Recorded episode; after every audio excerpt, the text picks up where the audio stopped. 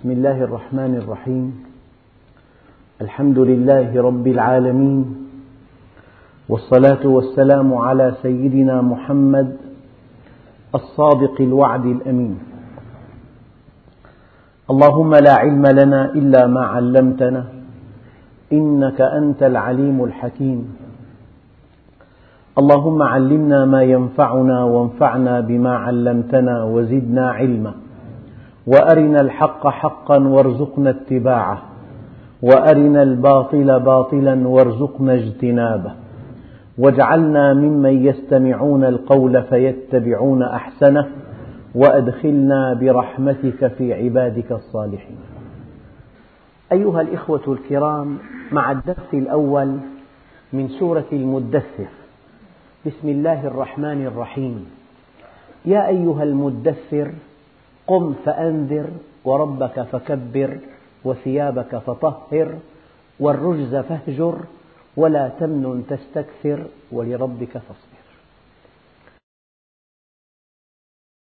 كأن الله سبحانه وتعالى كما قلت في درس سابق حينما يخاطب في أسلوب اللغة العربية في أسلوب البلاغة العربية حينما تخاطب إنسانا بحالة متلبس بها بحالة متلبس بها.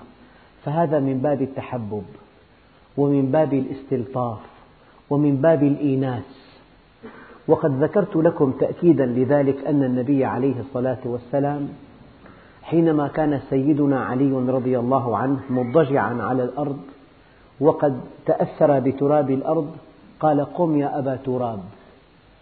كان مخاصما للسيدة فاطمة. أراد النبي أن, أن يتحبب إليه وأراد أن يتلطف به وأراد أن يؤنسه. فقال قم يا أبا تراب. فحينما تخاطب إنسانا بحالة متلبس بها فهذا من باب التحبب من باب الاستلطاف من باب الإيناس.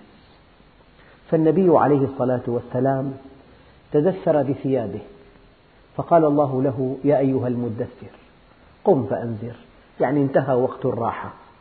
وقد سمعتم من قبل أن السيدة خديجة رضي الله عنها آه، طلبت من النبي عليه الصلاة والسلام بعد أن جاءه الوحي من السماء أن يأخذ قسطا من الراحة. فقال لها انتهى عهد النوم يا خديجة. قد, قد يقول أحدكم ما علاقتنا بهذا؟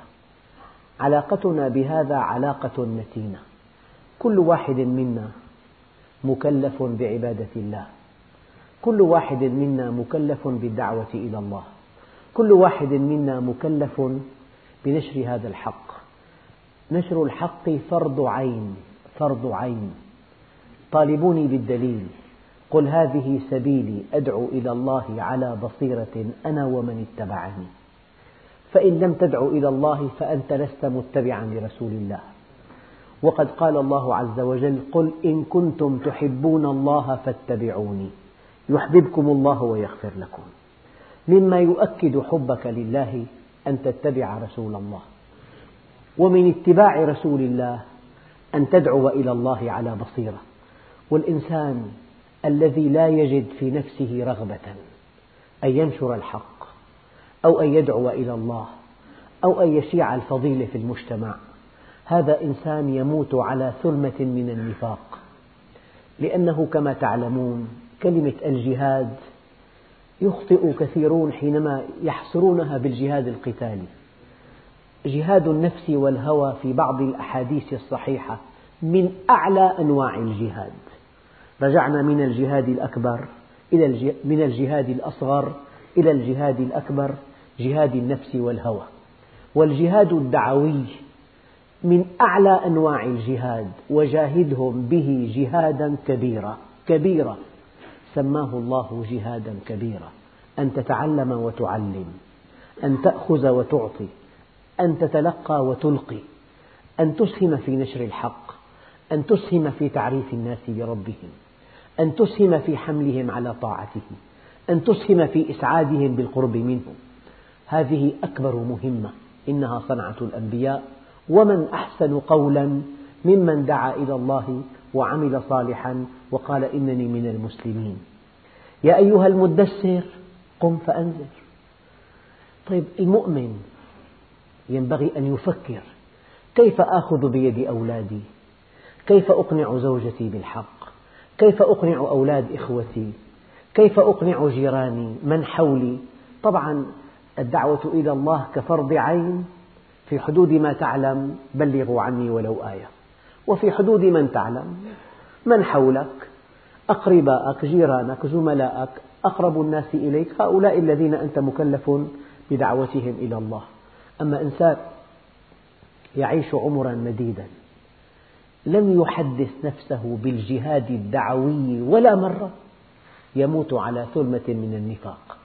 لأن الجهاد كما تعلمون وكما وصفه النبي عليه الصلاة والسلام ذروة سنام الإسلام ذروة سنام الإسلام فيا أيها المدثر تحببا وإيناسا وتلطفا قم فأنذر ويا أيها المؤمن هل فكرت في الدعوة إلى الله؟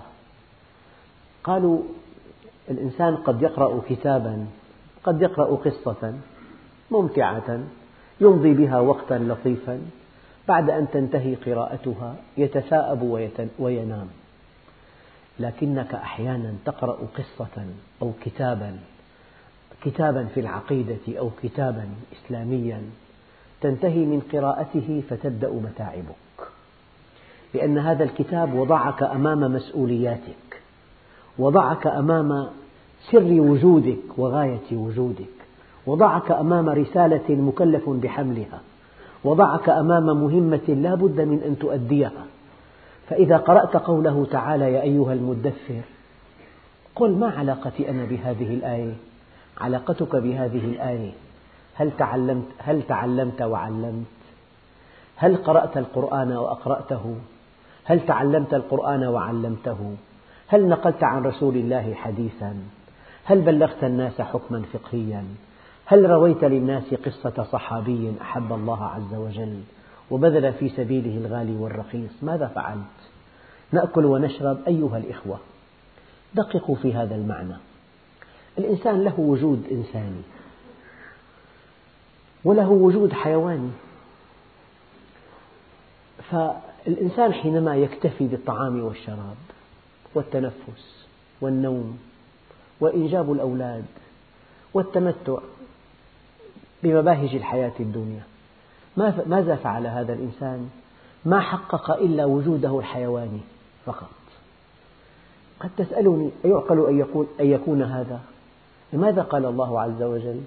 قال إنهم كالأنعام بل هم أضل سبيلا كلام الله عز وجل قال مثله كمثل الكلب إن تحمل عليه يلهث وإن تتركه يلهث مثل الذين حملوا التوراة ثم لم يحملوها كمثل الحمار يحمل أسفارا.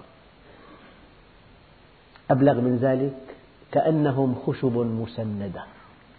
الإنسان أحيانا يرى دابة تفاجأ بحفرة فتحيد عنها. دابة تحيد عن حفرة. ترى نارا مضطرمة فتبتعد عنها. في نوع من الإدراك. أما الخشب المسندة هل تبتعد عن النيران؟ الله عز وجل وصف هؤلاء كأنهم خشب مسندة. مثل الذين حملوا التوراة ثم لم يحملوها كمثل الحمار يحمل أسفارا. مثله كمثل الكلب إن تحمل عليه يلهث وإن تتركه يلهث. إنهم كالأنعام بل هم أضل سبيلا. هذا الوجود الحيواني أكل شرب تنفس زواج استمتاع إنجاب أولاد عمل شاق نوم وجود حيواني أما الحاجة العليا في الإنسان من هنا إلى فوق إدراك معرفة طلب علم تعليم العلم تحقيق وجودك تحقيق سر وجودك تأكيد ذاتك نشر الحق إشاعة الفضيلة بين الناس. هذا وجود إنساني. لا يليق بك أن تهبط عن وجودك الإنساني إلى وجود حيواني. لا بد من أن تحمل رسالة. لا بد من أن تنقل الحق. لا بد من أن تتعلم وتعلم أن تتلقى وتلقي أن تعلم القرآن وأن تعلمه. لا بد لك من عمل صالح. فمن كان يرجو لقاء ربه فليعمل عملا صالحا. هذا معنى قول الله عز وجل يا أيها المدثر تحببا واستلطافا وإيناسا قم فأنذر. يعني أكثر نشاط الإنسان يتمحور حول مصالحه. أما أن يخرج الإنسان من بيته لطلب العلم لزيارة مريض لدعوة أخ إلى الله لخدمة شخص دون أن تكون له مصلحة لا من قريب ولا من بعيد إلا ابتغاء وجه الله. هذا الذي أتمناه على كل مؤمن أن يخرج من ذاته إلى خدمة الخلق. قم فأنذر. بالنصيحة بالمودة بالتلطف بتزوره في بيته بتقدم له هدية بتعاونه. بتحل له مشكلة. ثم تأخذ بيده إلى الله. يا علي لأن يهدي الله بك رجلا واحدا. خير لك مما طلعت عليه الشمس. خير لك من حمر النعم. خير لك من الدنيا وما فيها. في شركات مبيعاتها السنوية 400 مليار دولار. لأن يهدي الله بك رجلا واحدا. خير لك مما طلعت عليه الشمس. خير لك من حمر النعم. خير لك من الدنيا وما فيها. يا أيها المدثر. يعني هذا توجيه من باب علاقتنا بالآية. بتسميه تطبيق عملي جيد. بتسميه مغزى جيد. يا أيها المدثر قم فأنذر. إن الله أمر المؤمنين بما أمر به المرسلين. وأنذر عشيرتك الأقربين. أقرب الناس إليك أولادك. زوجتك إخوتك أخواتك أعمامك أخوالك جيرانك زملاؤك أصدقاؤك هؤلاء الذين هم حولك ألا تنطق بكلمة حق أمامهم؟ ألا تأخذ بيدهم إلى الله؟ ألا تشعر أنهم أن الله سيسألك عنهم؟ إن الله يسأل العبد عن صحبة ساعة. يسأل العبد عن صحبة ساعة. يقول عليه الصلاة والسلام بينما أنا أمشي سمعت صوتا من السماء فرفعت رأسي فإذا الملك الذي جاءني بحراء جالسا على كرسي بين السماء والأرض. قال رسول الله صلى الله عليه وسلم ففزعت منه فرقا فرجعت فقلت زملوني زملوني. فدثروني فأنزل الله قوله تعالى يا أيها المدثر إيناسا له تحببا إليه تقريبا له تلطفا به. يا أيها المدثر قم فأنذر وربك فكبر وثيابك فطهر والرجز فاهجر. وجاء في صحيح مسلم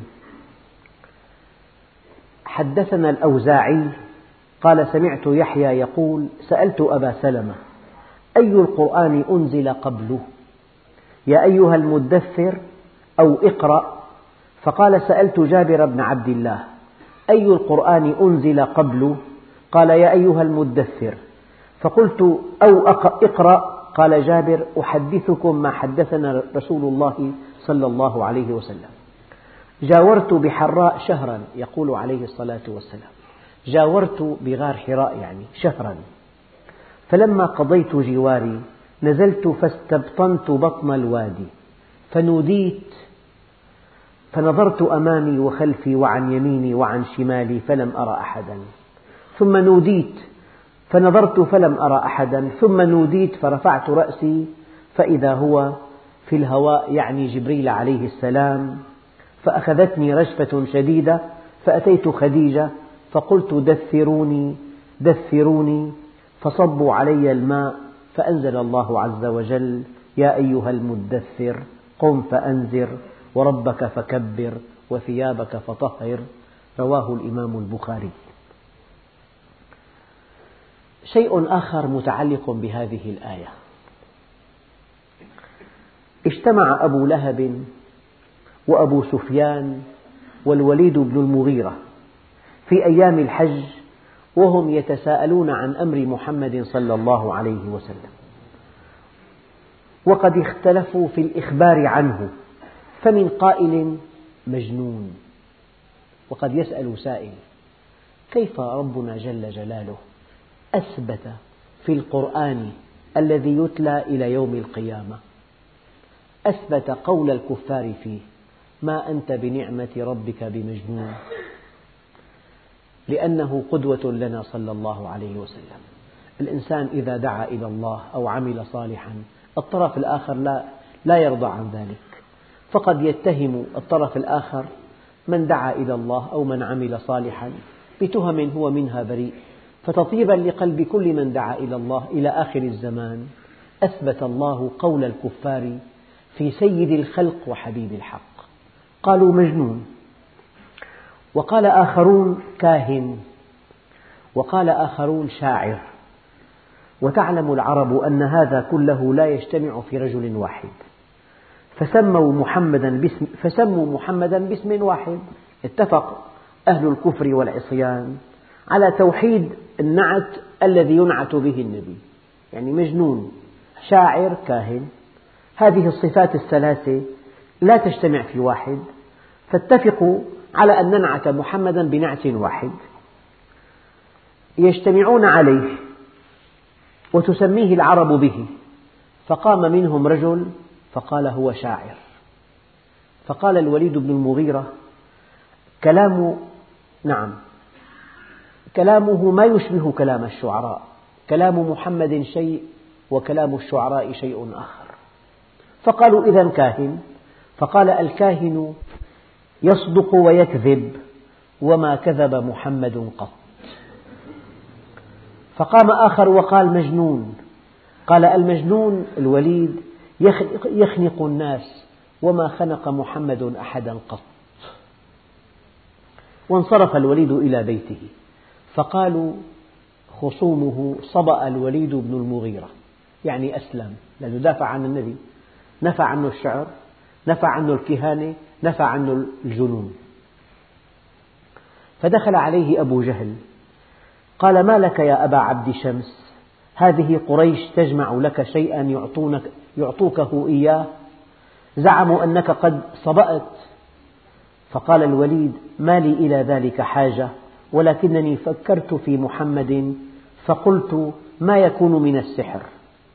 فقيل يفرق بين الأب وابنه وبين الأخ وأخيه وبين المرأة وزوجها. فقلت إنه ساحر. يعني بعد أن لامس الحقيقة بعد أن قال الصواب وجد أنه سيفقد مكانته بين مجتمعه فعاد وانتكس وقال إنه ساحر. وصاحوا يقولون إن محمدا ساحر. ويرجع النبي صلى الله عليه وسلم إلى بيته محزونا متألما أشد الألم تدثر بقطيفة ثم نزل قوله تعالى يا أيها المدثر. النبي بشر لولا أنه بشر تجري عليه كل خصائص البشر لما كان سيد البشر. تألم هو رسول الله. هم بين أن يكون مجنونا أو كاهنا أو شاعرا ثم اتفقوا على أنه ساحر لأنه يفرق بين المرء وأهله.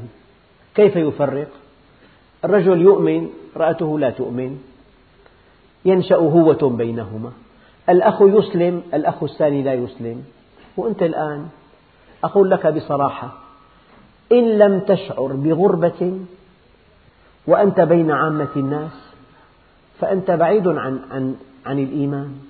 لأن هذا الدين بدأ غريبا وسيعود كما بدأ فطوبى للغرباء. أناس صالحون في قوم سوء كثير.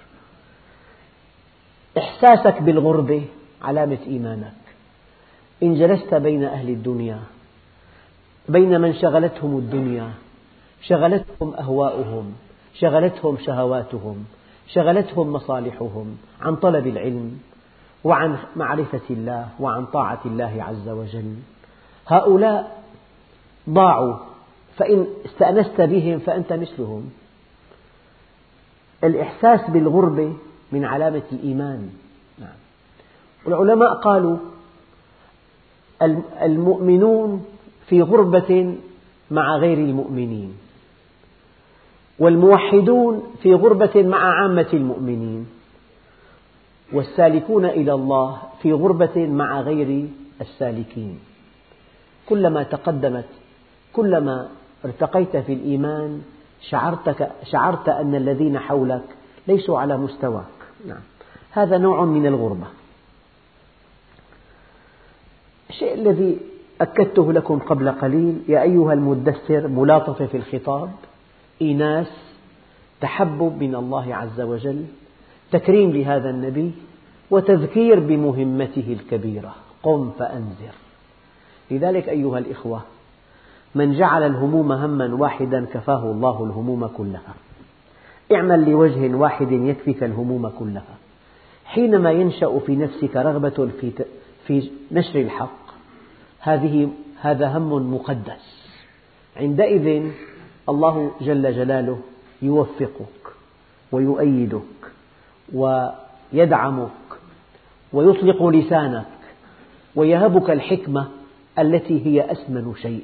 ومن يؤت الحكمة فقد أوتي خيرا كثيرا.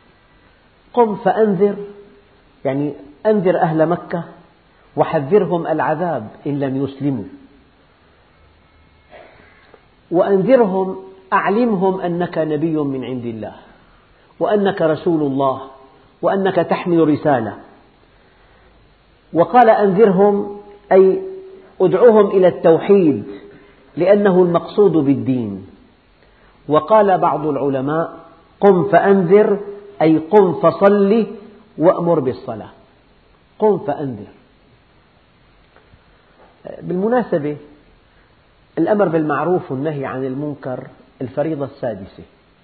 وهذه الأمة المحمدية التي استحقت أن تكون خير أمة أخرجت للناس علة هذه الخيرية الأمر بالمعروف والنهي عن المنكر. فمن لم يأمر بالمعروف ومن لم ينهى عن المنكر فقد عطل فريضة من أجل الفرائض. وعندئذ الحق يصغر ويتقلص ويضعف والباطل ينمو. ضربت مرة مثل أنه أنت عم زارتك بنت أخيك فلم يعجبك مظهرها ولا خروجها بهذه الثياب. لو بقيت ساكتا أنت قصرت بواجب ديني كبير أما لو نصحتها وبينت لها صفة المرأة المؤمنة المسلمة. وكيف أن الاحتشام يزيدها قربا من الله عز وجل. وكيف أن الأمر بيد الله وأن زواجها بيد الله. وأنها إذا أطاعت الله عز وجل فقد فازت فوزا عظيما. ربما تأتيك في المرة الثانية بثياب محتشمة وربما يغدو الاحتشام سلوكا لها ثابتا. تكلم تكلم بين حكم الله. أيام الإنسان يدعى إلى طعام وعليه خمر. ماذا يقول؟ يقول لك؟ أنا معي قرحة ما فيني أشرب خمر. لك يا أخي قل أنا مسلم هذا محرم عندنا. أتستحي بدين الله عز وجل؟ بين وضح. استقيموا يستقم بكم. وربك فكبر. يعني عظم. ما هو التسبيح؟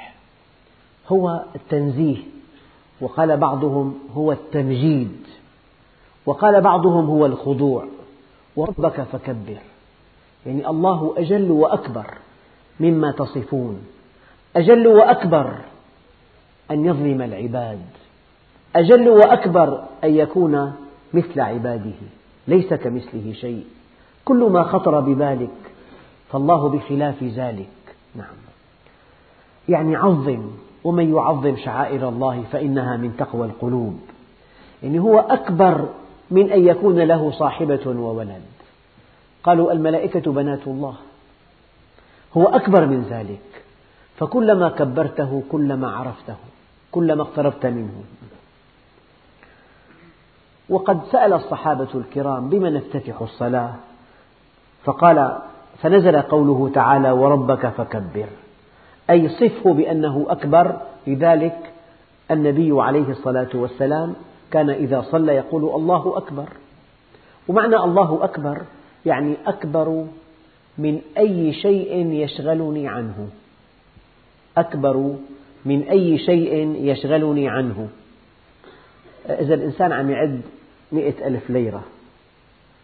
وشعر أنه هالحاجة مايلة فترك العد وجعلها مستقيمة. هل يفعل هذا؟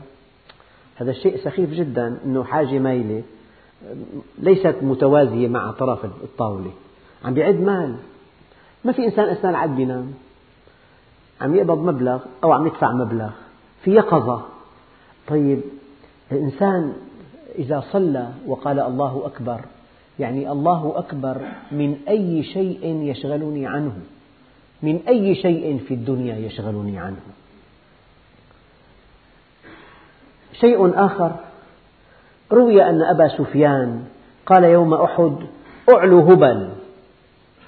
يعني يكبرون أصنامهم. أعلو هبل. فقال النبي عليه الصلاة والسلام قولوا الله أعلى وأجل. وقد صار هذا اللفظ بعرف الشرع تكبير العبادات كلها. أذانا وصلاة. وفي أكثر العبادات عند ذبح الأضحية الله أكبر. عند تقبيل الحجر الأسعد الله أكبر. عند الأذان الله أكبر. عند الصلاة الله أكبر. وربك فكبر. لكن ليس المقصود أن تقول الله أكبر فقط. يعني أنا مرة في خطبة العيد قديما ذكرت أن الإنسان إذا أطاع مخلوقا وعصى, وعصى خالقا. لو قال بلسانه الله أكبر ألف مرة هو في الحقيقة ما قالها ولا مرة.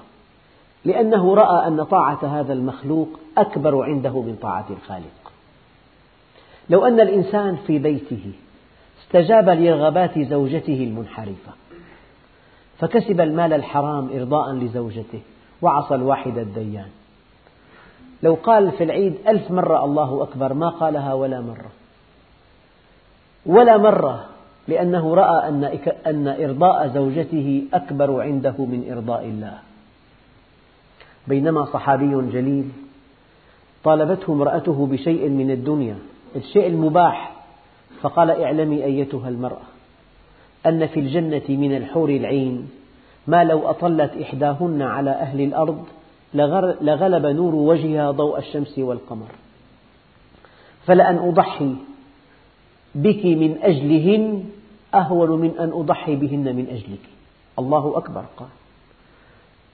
لذلك المؤمن إذا دعي إلى مخالفة إذا دعي إلى شيء لا يرضي الله يقول الله أكبر ما عنده أكبر ما وعد به أولياءه من الجنة أكبر. ما, ما أوعد عباده من العذاب أكبر. الله أكبر. وهذا هو الدين وهذا هو الإيمان.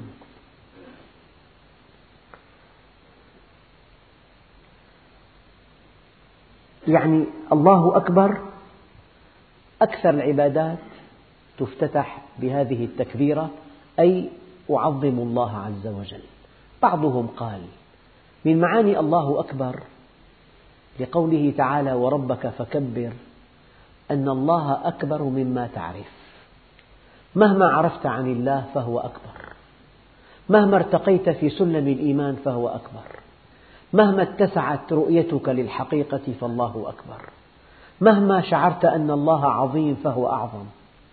لذلك من أدق التفسيرات لقوله تعالى واستغفر لذنبك. أي ذنب اقترفه النبي عليه الصلاة والسلام؟ العلماء وجهوا هذه الآية بمعنى أن كل رؤية رآها النبي رأى فيها عظمة الله عز وجل. الرؤيا التي تليها هي أوسع وأشمل فكأنه يستحي برؤيته السابقة وكأنها في حقه ذنب. إنسان تعرف عنه الشيء الكثير ثم فوجئت أنه أكبر مما تعرف. تستحي بمعرفتك المتواضعة. وفي النهاية لا يعرف الله إلا الله. النبي عليه الصلاة والسلام مع أنه سيد الخلق وحبيب الحق لم يعرف الله حق المعرفة. يعني هو أعلى إنسان في معرفة الله لكن لأن الله لا يعرفه إلا الله. إذا الله أكبر. أكبر مما أعرف. مهما عرفت عن رحمته فهو أكبر. مهما عرفت عن عدله فهو أكبر. مهما عرفت عن لطفه فهو ألطف. نعم.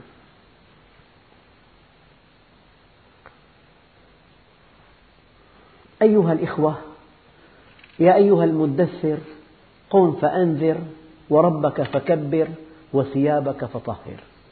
هذه الآية مهمة جدا. أول معنى من معاني الثياب هو العمل. الإنسان له ثوب من عمله. هلا بجلسة بنذكر إنسان الله يجزيه الخير. بنذكر إنسان ثاني أول كلمة الله لا يوفقه معناه عمله ثوب له ثوب. فأول معنى من معاني وثيابك فطهر. يعني هذا العمل الذي هو لك كالثوب أنت متلبس به. في مستقيم في منحرف. في رحيم في قاسي في منصف في ظالم في صادق في كاذب.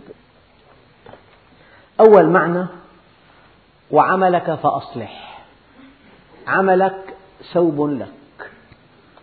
هذا بيقول لك أمين. الأمانة ثوب. هذا مستقيم الاستقامة ثوب. هذا متقن الإتقان ثوب. هذا مخلص الإخلاص ثوب. هذا صادق الصدق ثوب. هذا كاذب الكذب ثوب. هذا خائن الخيانة ثوب. هذا غير عفيف عدم العفة ثوب. فثوبك يعني عملك. كلما ذكرت ذكر معك عملك وكأنه ثوب لك يحيط بك. وثيابك فطهر يعني أصلح عملك.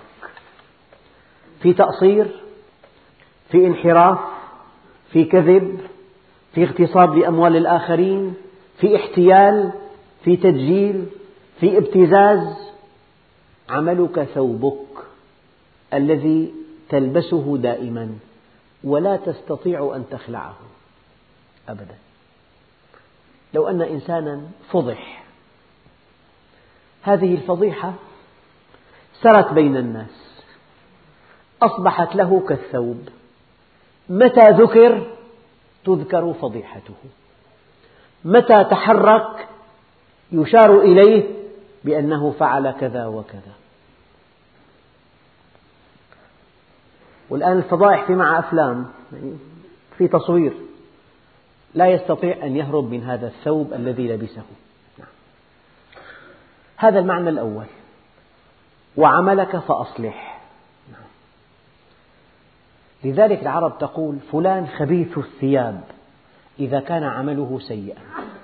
وفلان طاهر الثياب إذا كان عمله صالحا. وهذا من استعمالات كلمة الثوب في اللغة العربية لأن القرآن الكريم نزل بلسان عربي مبين. إنا جعلناه قرآنا عربيا. أساليب العرب قبل الإسلام الثوب هو العمل. فلان طاهر الثوب يعني عفيف. فلان خبيث الثوب يعني عمله سيء. والحقيقة الإنسان القوي أحيانا أو الغني يمدح في وجهه فقط. العبرة لا ما يقال أمامك بل ما يقال في غيبتك. أنت أنت تساوي لا ما يقال في حضرتك بل ما يقال في غيبتك. فإذا غبت عن الناس ماذا ماذا يقال عنك؟ جزاه الله خيرا. والله صادق والله كريم والله محسن مستقيم ورع. هكذا. والإنسان المنحرف إذا تكلم الناس عنه في غيبته نهشوا عرضه وأطلقوا لألسنتهم العنان. المعنى الثاني وثيابك فطهر أي قلبك فطهر. لأن العمل أساس القلب. اللي قلبه طاهر عمله طاهر. اللي قلبه في حقد وفي حسد وفي شهوة دنية عمله سيء. فهذا تحصيل حاصل. يعني ثوبك قلبك الذي منه يصدر عملك. العمل سلوك. قبل السلوك إرادة. قبل الإرادة تصور. قبل التصور عزم القلب. في بالقلب تساهل.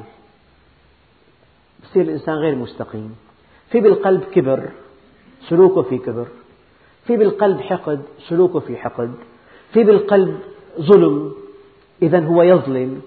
فالمعنى الثاني وثيابك فطهر أي قلبك فطهر. عبدي طهرت منظر الخلق سنين. أفلا طهرت منظري ساعة؟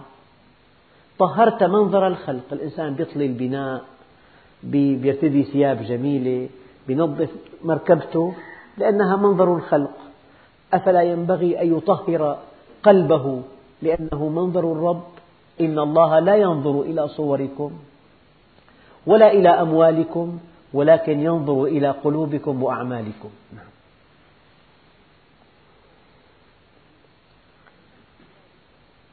المعنى الثالث النفس ذات الإنسان.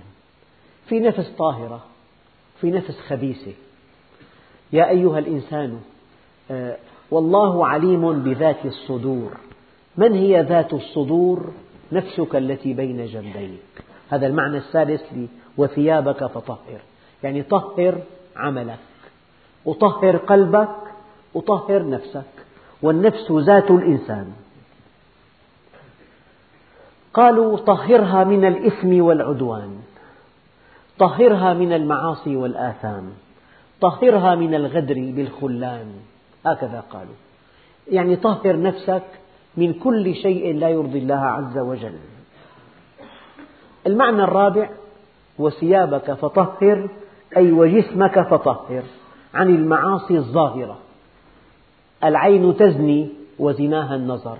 في عين طاهرة يعني تغض عن محارم الله. في أذن طاهرة لا تستمع إلى الغناء.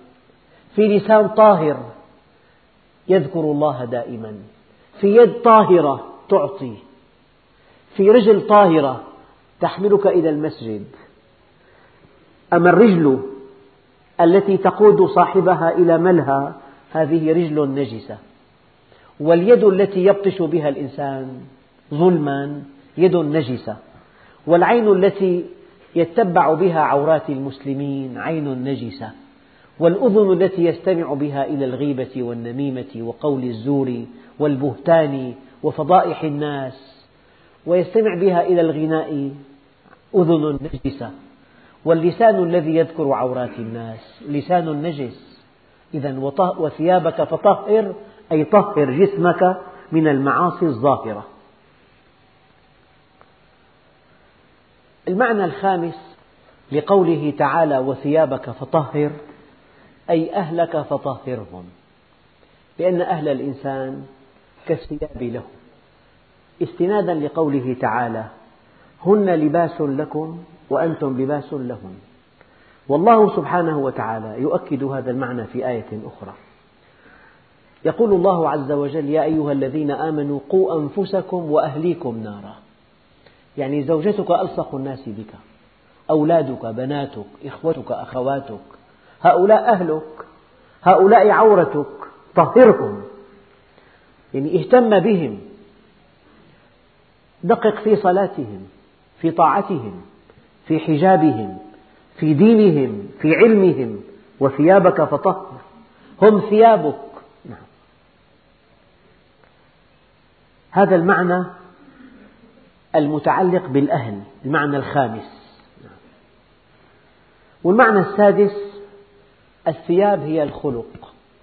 يعني يبدو منك أخلاقه. أخلاقك هي كالثياب. أنت إن نظرت إلى إنسان ماذا ترى؟ ترى ثيابه. وأخلاقه ثيابه. وثيابك فطهر أي طهر أخلاقك من الدنس من الكذب من الغيبة من النميمة من الحقد من الكبر. هذا أيضا من معاني وثيابك فطهر. يعني خلق الإنسان مشتمل على أحواله اشتمال ثيابه على نفسه. وفي معنى سابع وثيابك فطهر أي دينك فطهر. ابن عمر دينك دينك إنه لحمك ودمك. خذ عن الذين استقاموا ولا تأخذ عن الذين مالوا. دين عقيدتك هل بحثت عن عقيدة صحيحة؟ أم أن في ذهنك تعشعش الأوهام والأباطيل والخرافات والأحاديث الضعيفة والموضوعة والقصص التالفة والخرافات والكرامات التي لا تصدق؟ ثيابك دينك هل استقامت عقيدتك؟ هل قمت بواجباتك الدينية؟ هل عبدت الله حق العبادة؟ هل اتقيت الله حق التقوى؟ أن تذكره فلا تنساه أن تشكره فلا تكفره أن تطيعه فلا تعصيه. نعم. هذا المعنى السابع. وثيابك فطهر أي دينك فطهر هذا يؤخذ من, قول من قوله صلى الله عليه وسلم. في الصحيحين عنه عليه السلام قال رأيت الناس وعليهم ثياب منها ما يبلغ الثدي ومنها ما دون ذلك. ورأيت عمر بن الخطاب وعليه إزار يجره يعني ثياب سابغة. فقلت يا رسول الله فما أولت ذلك؟ قال الدين الثوب هو الدين. في إنسان ثوب إلى خصره في إنسان ثوب إلى أسدائه في إنسان ثوب إلى رقبته. رأى عمر يرتدي ثوبا سابغا يجره. قال ما أولت ذلك؟ قال الدين. إذا استنباطا من هذا من هذا الحديث الشريف وثيابك فطهر يعني دينك فأصلح. اللهم أصلح لنا ديننا. الذي هو عصمة أمرنا.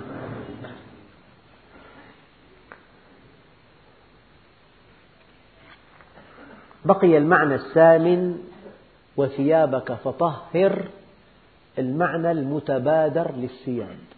يعني هذه الثياب التي ترتديها يجب أن تكون طاهرة. لذلك ورد عن النبي صلى الله عليه وسلم لا ينظر الله إلى من جر ثوبه خيلاء.